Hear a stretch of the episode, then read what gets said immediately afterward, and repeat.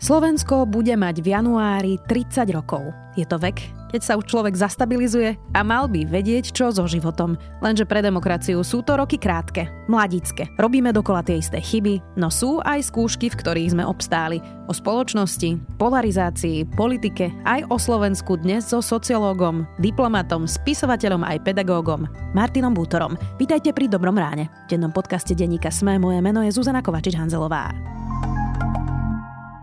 Získajte rok špičkovej digitálnej ochrany zdarma. Spoločnosť Eset oslavuje svoje 30. narodeniny a pri tejto príležitosti ponúka ochranu na 3 roky za cenu 2.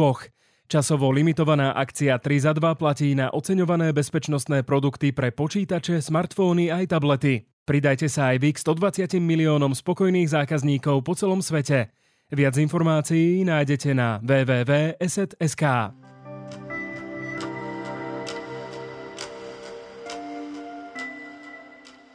Pán Bútora, aký bol rok 2022? Nabitý udalosťami. Aj tragickými, ale aj tak trocha opačnými, ale v každom prípade nebývalými. Hej.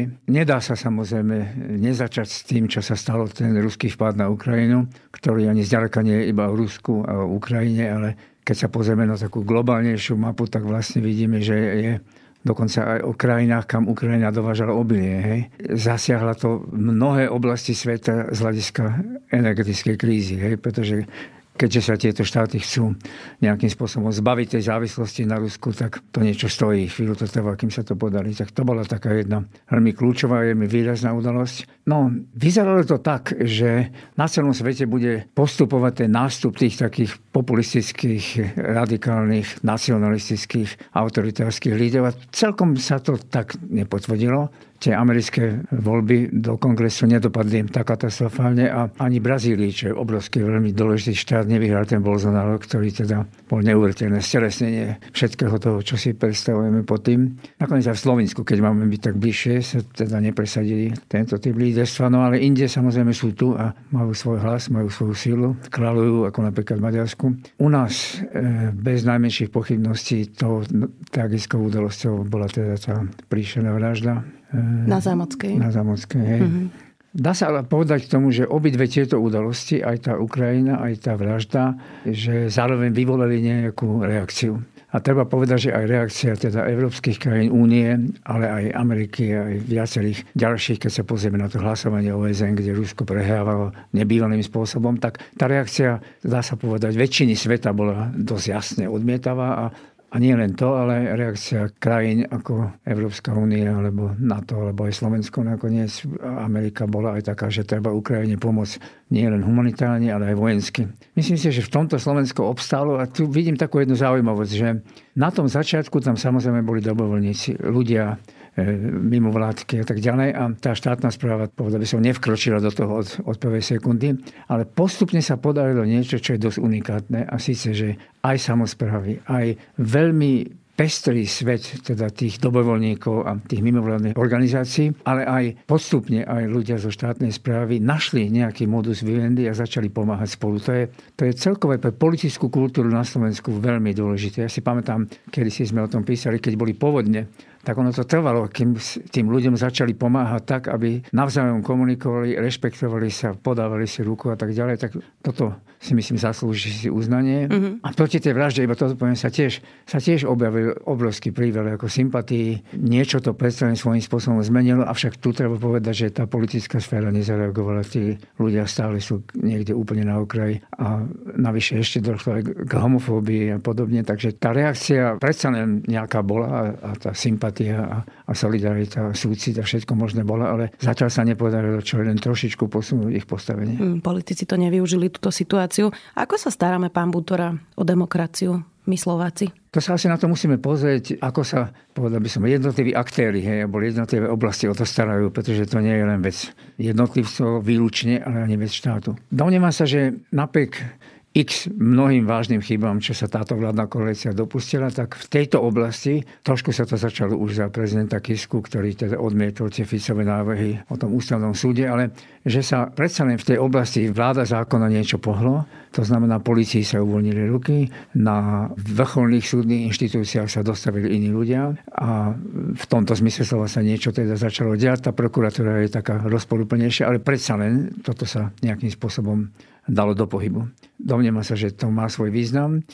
Ja som na Slovensku zaregistroval aj jednu takú vec, to už bolo od vraždy, teda Jana Kuciaka a snúbenice, že veľmi dobre kooperovali spolu médiá. Mne bolo veľmi sympatické, že či to bolo Enko, alebo či to bolo SME, či to bola Pravda, či to bolo Aktuality, hej. Jedni za druhým a dokonca aj také médiá, o ktorých by to možno človek nečakal, na tých námestiach tam boli spolu a celkom jednoznačne sa postavili za ochranu slobody slova a majú na to aj svoje nástroje. Na druhej strane problém sú inštitúcie, pretože niektoré inštitúcie existujú, ale nefungujú tak, ako by mali. A keď si napríklad zoberieme obidve ombudswomenky, neviem. Už teraz je tam jeden ombudsman. Ja viem. No ale vlastne obidve urobili v tomto kus práce, pani Pataková mimoriadne, ale aj jej predchodkyňa. Ale zároveň, keď sa pozrieme na to, ako obrazne povedané, tá politická trieda, ako sa k ním postavila, či si vôbec vypočula, či to nejakým spôsobom brala do úvahy, tak to ukazuje na to, že tentokrát inštitúcie fungovali, ale nefungovala tá kľúčová inštitúcia a to si myslím, to je ten problém s tou demokraciou, to je náš parlament. Ten parlament bohužiaľ k tomuto všetkomu dostatočne neprospieva. Čiže keby sme si mali povedať, že akým spôsobom sa u nás ochraňujú, podporujú a dodržiavajú tie princípy demokracie, kam patrí aj ochrana najrozmanitejších menšín, tak tu ešte Slovensko má čo robiť. V niektorých prípadoch úplne zaostávame a teda to je taká, povedme som, práca na dlhé lakte, ako sa hovorí. Vy ste spomínali aj Brazíliu, aj Spojené štáty, ale ostatne na Slovensku máme tiež rovnaký problém a to je veľká polarizácia spoločnosti, ktorá sa teda, myslím, že dosť pocitovo blíži k tomu, čo bolo v 90. rokoch, keď tu bol mečiarizmus. Máte nejaký recept, čo s tým? Lebo aj príčetní ľudia sa nevedia spolu rozprávať. To je úplne prirodzená, samozrejme otázka. Každý si túto otázku kladie. Treba povedať iba jednou vetou, že tá polarizácia vlastne na Slovensku je už od vzniku Československa. Už vtedy tu boli autonomisti a potom boli agrárnici, potom boli komunisti a tak ďalej. A teda tá polarizácia najmä medzi takým tým autoritársko-nacionalistickým prúdom a tými širšie založenou nejakou demokratickou politickou silou, tak toto už bolo. Veľmi výrazne to bolo teda samozrejme v časoch Mečiara a mali sme taký pocit, že po tom 98., keď Mečiar bol v tých voľbách porazený, že sme prešli tou katarziou, prešli sme tou skúsenosťou. Tá skúsenosť akokoľvek bola teda veľmi náročná, ale bola vlastne obohacujúca, dá sa povedať. Mali sme nejaký svoj príbeh za tým. A tu sa tak usadil taký pocit trošku, že s týmto už sme na Slovensku vysporiadaní. Nie sme vysporiadaní s tým teda vôbec. Znova a znova sa to objavuje a tá polarizácia je produktom všetkého možného. Tak bez najmenších pochybností sociálnych sietí, ktoré neregulované robia to, čo robia, váha slova klesla, každý si môže povedať, čo chce, ale je to samozrejme aj vlastne tou politickou triedou, to znamená veľkým počtom politikov, ktorí do toho vstupujú, ktorí to nejakým spôsobom teda udržiavajú, pretože je to pre nich výhodné. To znamená, že sa mám vrátiť k otázke, že čo sa s tým dá robiť. Neexistujú, domnievam sa, nejaké úplne jednoznačné nástroje, ale dá sa hovoriť o tom, že má zmysel pestovať aspoň nejaké zárodky alebo nejaké zdroje, nejaké empatie v tom zmysle slova, že vypočujeme toho druhého. Pokiaľ teda nehlása nenávisa a nevolá na prezidentku, že nechcem povedať to slovo, že kto je a neodkazuje Benčíkovi, aby sa obesil, hej, a tak ďalej. Pokiaľ teda má iné názory, tak na druhej strane má zmysel takýmto spôsobom začať proste o tom debatovať, ako kto vidí veci a myslím si, čo je veľmi dôležité, že má zmysel udržiavať kontakty, to bož preto, pretože ten Zygmunt Bauman kedysi písal o tekutej modernite a tam patrí ten tekutý hnev. Tak ten hnev a frustrácie je momentálne všade. Úplne všade, kdekoľvek človek vkročí, či ide do ambulancie, alebo na ulici, alebo do reštaurácie, alebo proste si otvorí Facebook alebo niečo takého. Tak domnievam sa, aj to má význam prekonávať tieto pocity tým, že ľudia, ktorí sú v týchto svojich bublinách, že sa predsa len pokúšajú nájsť nejaký spôsob, nejaké komunikácie, aby sa z týchto bublín dostali. Pomeniem taký jeden zaujímavý projekt. To je taký mladý politológ, volá sa Michal Horský, je to syn svojho otca. A tento chlapec vyštudoval právo a on založil takú mimovládku, ktorá sa vlastne sústreduje na to, aby sme spolu hovorili. A sú tam ľudia rôznych názorov, sú častokrát na veľmi citlivé témy, ale učia sa, ako to vlastne robiť, aby sme nejakým spôsobom proste zachovali taký proces, taký mechanizmus, aby sa nakoniec našla nejaká dohoda, našiel nejaký kompromis, niečo, čo je znakom takej vyspelejšej demokracie. To, ako sa to teraz rozdeľuje, a tak šípim, že o tom budú aj najbližšie mesiace práve medzi tými politikmi, bude narratív konzervatívci versus liberáli. Tak sú krajiny, kde sú aj katolíci, aj kresťania, aj evanjelici, aj liberáli a rešpektujú sa navzájom a dokážu normálne spolu koexistovať. Na Slovensku to vyzerá trochu horšie. Ako nájsť cestu medzi konzervatívcami a liberálmi? Nebolo to tak vždy v prvých voľbách. 1990 sa verejnosť proti násiliu spojila s kresťansko-demokratickým hnutím a určite tam boli ľudia z jednej a z druhej strany, ktorí si rozumeli a ťahali tu spolu ďalej. Ja si myslím, že treba ísť z dola. Treba to obnoviť všade tam, kde to proste je možné. A možné to je častokrát na úrovni samospráv, možné je to tam, kde sa nedostávajú do popredia tie rozdeľujúce témy, napríklad tie kultúrne vojny alebo niečo takéhoto. A keď sa už nejaké pracovné spojenectvo podarí nadviazať, tak potom vlastne tí ľudia zistia, že áno, sú aspoň niektoré oblasti, kde si môžeme povedať, kto si čo myslí a môžeme dospieť nejakému kompromisu. A tým pádom to sa tak pomaličky posúva taká mentalita, ktorá nie je len výlučne konfrontačná a nie je vedená len, povedal by som, s takým cieľom jedného alebo druhého zničiť. Dušan Ondrušek o tom krásne píše vo všetkých svojich veciach, že proste na Slovensku sú málo rozvinuté tie stratégie, no poviem to anglicky win-win, ale každý vieme čo. To znamená, že ja niečo získam a vy niečo získate tiež a spoločne vlastne z toho niečo vydelujeme. Tak tá kultivácia tohto aj v malých spoločenstvách, malých rozmanitých skupinách, alebo komunitách, alebo inštitúciách, domnievam sa, že má význam a môže tomuto nejakým spôsobom pomôcť. Čo je to vlastne sloboda, pán Bútora? Niektorí si ju zamieňajú s možnosťou robiť hocičo, hocikomu a hocikedy. Čo je to sloboda? Ten nedostatok slobody a tá túžba po slobode, ktorá tak silne zaznievala už koncom 80. rokov a potom sa teda prebudila v tom novembri a nakoniec videli sme, ako sa prebudilo aj Bielorusku, povedzme, hej, ak nehovoríme o Ukrajine. Takže ja slobodu vnímam ako určitý antropologický kód. Hej. Je to v človeku. Človek túži, aby nebol nejakým spôsobom brutálne obmedzovaný, znásilňovaný, odstavovaný, nepripustený a tak ďalej. To znamená, v tomto zmysle slova má sloboda tento jeden náboj. No ale na druhej strane, pokiaľ je to len sloboda proste povedať si svoje a povedať svoje častokrát aj urážlivým a tvrdým a konfliktným spôsobom, tak tam chýba potom ten druhý pôd a to je zodpovednosť. Tak ja si myslím, že je dôležité osobitne v tomto období väčšmi chápať prepojenie slobody a určitej zodpovednosti. Lebo nie je to jednoduché naozaj v tej ére sociálnych sietí, nie je to jednoduché v ére politikov ako Donald Trump, aby som neostal iba doma, hej. Nie je to jednoduché tvárou v tvár tým krízam, ktorým čelíme, hej, týmto všetkým.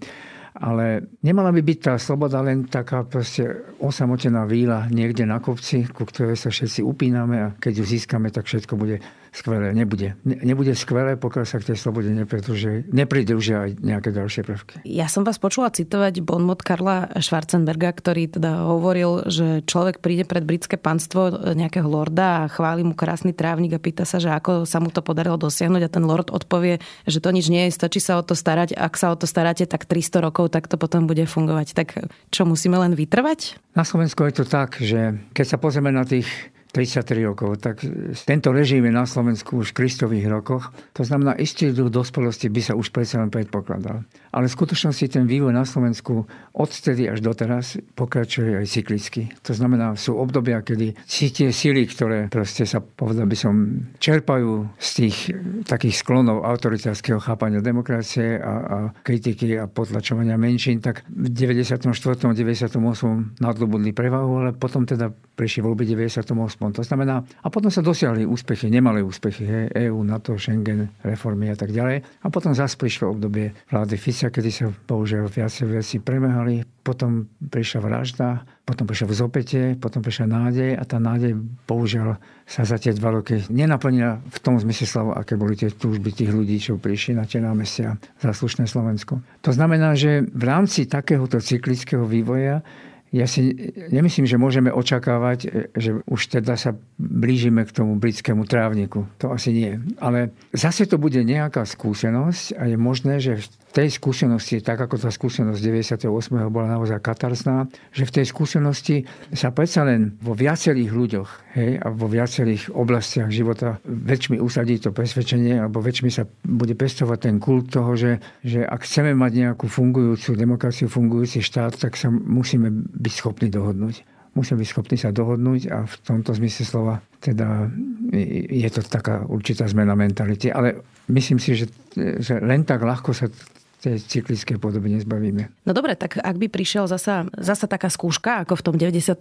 alebo v 89., tak vy ste teda obstali už nejaké morálne skúšky v živote, nepodpísali ste antichartu, stáli ste na námestiach v 89., tak je ťažké byť odvážny, je ťažké neuhnúť? Čo by ste poradili niekomu, koho možno taká skúška čaká najbližšie roky? Na to nie je ľahké odpovedať, pretože určite neexistuje univerzálny recept. Ale čo možno má nejaký význam je, že keď si takáto osoba, takéto dievča, chlapec, alebo muž, alebo žena, alebo teda ktokoľvek, keď je postavený pre takúto dilemu, tak možno má význam sa pozrieť na samého seba a na svoje miesto vôbec v jeho alebo v jej celom živote. Hej? To znamená, to, čo teraz urobím, aký vklad to bude do toho môjho doterajšieho životného behu a čo to bude pre mňa znamenať aj v tom budúcom životnom behu.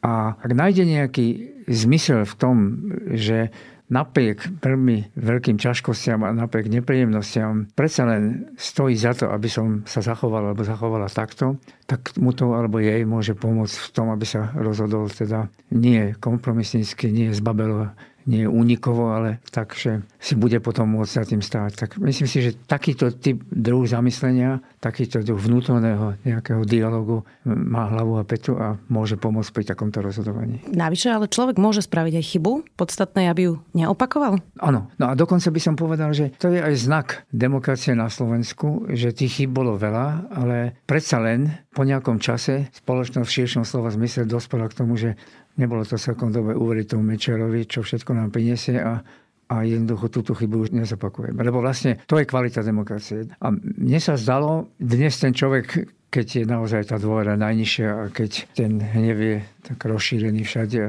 tá frustrácia, tak dnes to človeka emocionálne neprežíva celkom dobre, ale ja som mal taký pocit, že Slovensko sa v tej schopnosti sociálneho učenia, schopnosti korekcie chybných krokov, omylov, ktoré sa teda stali, ktorých sa ľudia alebo politici dopustili, že sa predsa nejakým spôsobom niekde pohlo. Hej? Tak to je asi niečo, čo nám v tomto zmysle slova môže pomôcť. V januári bude mať Slovenská republika 30 rokov. V čom sme naozaj dobrí po tých 30 rokoch? Toto je veľmi dobrá otázka a myslím si, že na ňu existuje aj celkom dobrá odpoveď. Sme dobrí v ľuďoch. Sme dobrí v neuveriteľných ľuďoch, ktorí proste dokážu aj za veľmi ťažkých podmienok počnú z toho elementárneho, že sa udržia pri živote, udržia svoju rodinu, cez to, že pomôžu susedovi, cez to, že sa do niečoho zapoja, cez to, že vlastne v tej oblasti, v ktorej pôsobia, tak vlastne urobia to, čo kedysi hovoril Ludvík Vaculík o tých rokoch komunizmu, že všetko, čo bolo dobré, bolo na tom štáte vyvzdorované. To je Vaculíkova veta, hej?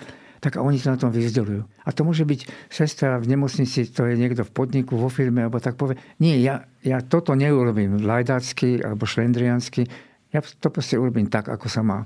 A takýchto ľudí je na Slovensku naozaj veľmi veľa, plus sú teda ľudia, ktorí sú úplne špičkoví, sú to úplne elity, hej, mohli by kedykoľvek, kdekoľvek sa uplatniť a niektorí sa aj uplatnia zo Slovenska a idú do sveta, ostanú doma, ale tie svoje produkty uplatňujú nejak vo svete. Tak myslím si, že toto je doteraz najväčšia sila. A teraz to by som mohol hovoriť o neuveriteľných mimovládkach, iniciatívach, známych, neznámych, menej známych, o tom, ako v mestečkách sa objavia traja ľudia a zrazu je tam kultúra, ktorá tam predtým vôbec nebola. Hej. O tom, ako vlastne niektoré zanedbané, také doslova opustené, zanedbané časti toho mesta alebo tej obce odrazu sa nájdú ľudia, ktorí s tým niečo urobia. Domnievam sa, čo chýba. Občas sa to stane, ale nie je to také zabehané pravidlo, že chýba strategické prepojenie týchto ľudí do nejakej širšej, väčšej spoločenskej vízie, kde by ti ľudia si povedali, aha, tak toto nie je len táto komunita, toto nie je len moja firma, moja škola, môj závod, moje moja nemocnica, čokoľvek si poviete, ale je nás vlastne viac. A tu niekto uvažuje tak, že všetky tieto dobré skutky, dobré činy by malo zmysel dať dokopy. Tak to nám na Slovensku chýba. Bohužiaľ, po týchto voľbách, ktoré boli, tak sa v tom parlamente ocitli ľudia, ktorí, ak to mám povedať diplomaticky, neoplývajú touto schopnosťou. No to som sa práve chcela spýtať, že prečo za tých 30 rokov sme týchto ľudí nevolili vlastne do parlamentu? Nedá sa povedať, že by sme ich úplne a vôbec nevolili. Niekedy nám ten zhluk okolností praje a niekedy proste nepraje. Keď sa vrátim k voľbám 1990 a potom, čo bolo, tak vtedy bola verejnosť proti násilu dosť kritizovaná, že sa spojila s Maďarmi, hej, s Maďarskou nezávislou iniciatívou. Ale to boli chlapci a dievčatá, ktoré boli de facto pred nami. Oni boli vzdelanejší, chodili do Budapešti, mali prístup k literatúre a tak ďalej. A bola to ohromná partia ľudí a podarilo sa vtedy dosiahnuť niečo, čo sa ani dejinách Československa veľmi nepodarilo, a potom aj s kresťanskými demokratmi. To znamená, boli rôzne obdobia. No tak teraz pri týchto voľbách to zhnusenie z tej korupcie a z toho pokusu o ten únos štátu bolo tak veľké, že sa Matovičovi a jeho ľuďom podarilo presvedčiť väčšinu voličov alebo veľký počet voličov, že sú to práve oni, ktorí s touto korupciou navždy zatočia, a v tomto zmysle slova ľudia vložili ten svoj volebný kapitál niekde, kde sa neuplatnil tak, ako sa uplatnil. A nepovedal by som, že je to vždy tak, že v tom parlamente môžeme sa vrátiť do tých uplynulých 30 rokov. Naši by sme tam ľudí, ktorí teda všeličo dokázali, všeličo mu rozumeli, pohli túto krajinu ďalej. Akurát tie posledné 2 roky teda to zažívame, povedal by som, v takom slabšom vydaní. Ono sa to tak deje, že zväčša ľudia oslavujú tú 30-ku a potom oslavujú tú 40-ku. To sú také ako milníky v živote. Tak čo by ste želali Slovensku na tú 40-ku? No, tak aby v tom cykle, o ktorom sme hovorili, aby sme sa zase posunuli z toho momentálneho prepadu niekde blízko, nie celkom úplne na dne, ale predsa len, lebo však niečo sa predsa len podarilo, aj vybojovali sa nejaké zápasy, a napríklad tá ťažba lesov, čo bol veľmi, veľmi významný krok, ten zákon, ktorý sa prijal. No ale aby som sa vrátil k tomu, aby sme sa v tomto zmysle slova nejak väčšmi zakorenili tu doma, tak ono to trvalo potom rozdelení Československa, kým sme začali hovoriť, že vlastne no dobre, tak tento štát založili ľudia, ktorí síce sa predtým slovenskej otázke vôbec nevenovali, ani o tom ani riadok nenapísali, nikto z Mečiarovej garnitúry, ale uchopili sa tej moci tak, že tento štát je náš. A to znamená, ak chceme, aby bol náš, musíme sa do neho vložiť, musíme sa usilovať ho začať spoločne spravovať, musíme k tomu prispieť. Tak to by som želal, aby sa toto nejak podarilo, aby sa odvrátilo to, čo sme boli svedkami v tých uplynulých niekoľkých rokoch. To je na jednej strane ten pokus o ten únos štátu a na druhej strane žiaľ veľmi oslabené fungovanie štátu. Hej, teda state capture a state failure. Nebolo to úplné zlyhanie štátu, ale videli sme, že prišli ľudia do tých pozícií v tom parlamente a inde, ktorí to... Tak týmto dvom nebezpečenstvám, aby sme sa dokázali vyhnúť niekde na takom rozumnom zdravom strede, máme tú skúsenosť, že to je možné. A to je strašne dôležité. Keď nie je táto skúsenosť, tak potom sú ľudia z tohto vlastne vystavení nejaké bezmocnosti. My máme tento katarzný moment toho, že keď sa nejakým spôsobom do toho dáme, tak sa to podarí. Tak pri tej 40-ke by to z tohto hľadiska, ak sa toto podarí, ak toto vyjde, by to mohlo byť na Slovensku. Poviem to opatrne, o trochu lepšie. Držme si palce. Martin Bútora, sociológ, spisovateľ, pedagóg, diplomat. Ďakujem, že ste tu boli. Ďakujem pekne. Počúvali ste Dobré ráno s Martinom Bútorom. Pekné sviatky.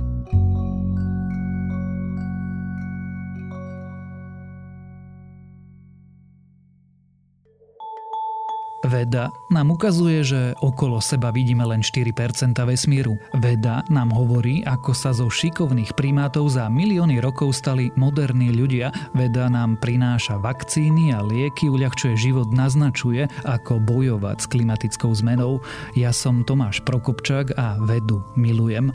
Preto vám každý týždeň v spolupráci s našimi kolegami prinášame podcast Zoom, plný najnovších a najzaujímavejších vedeckých objavov. Zoom nájdete každú stredu na webe denníka SME alebo vo vašej podcastovej aplikácii.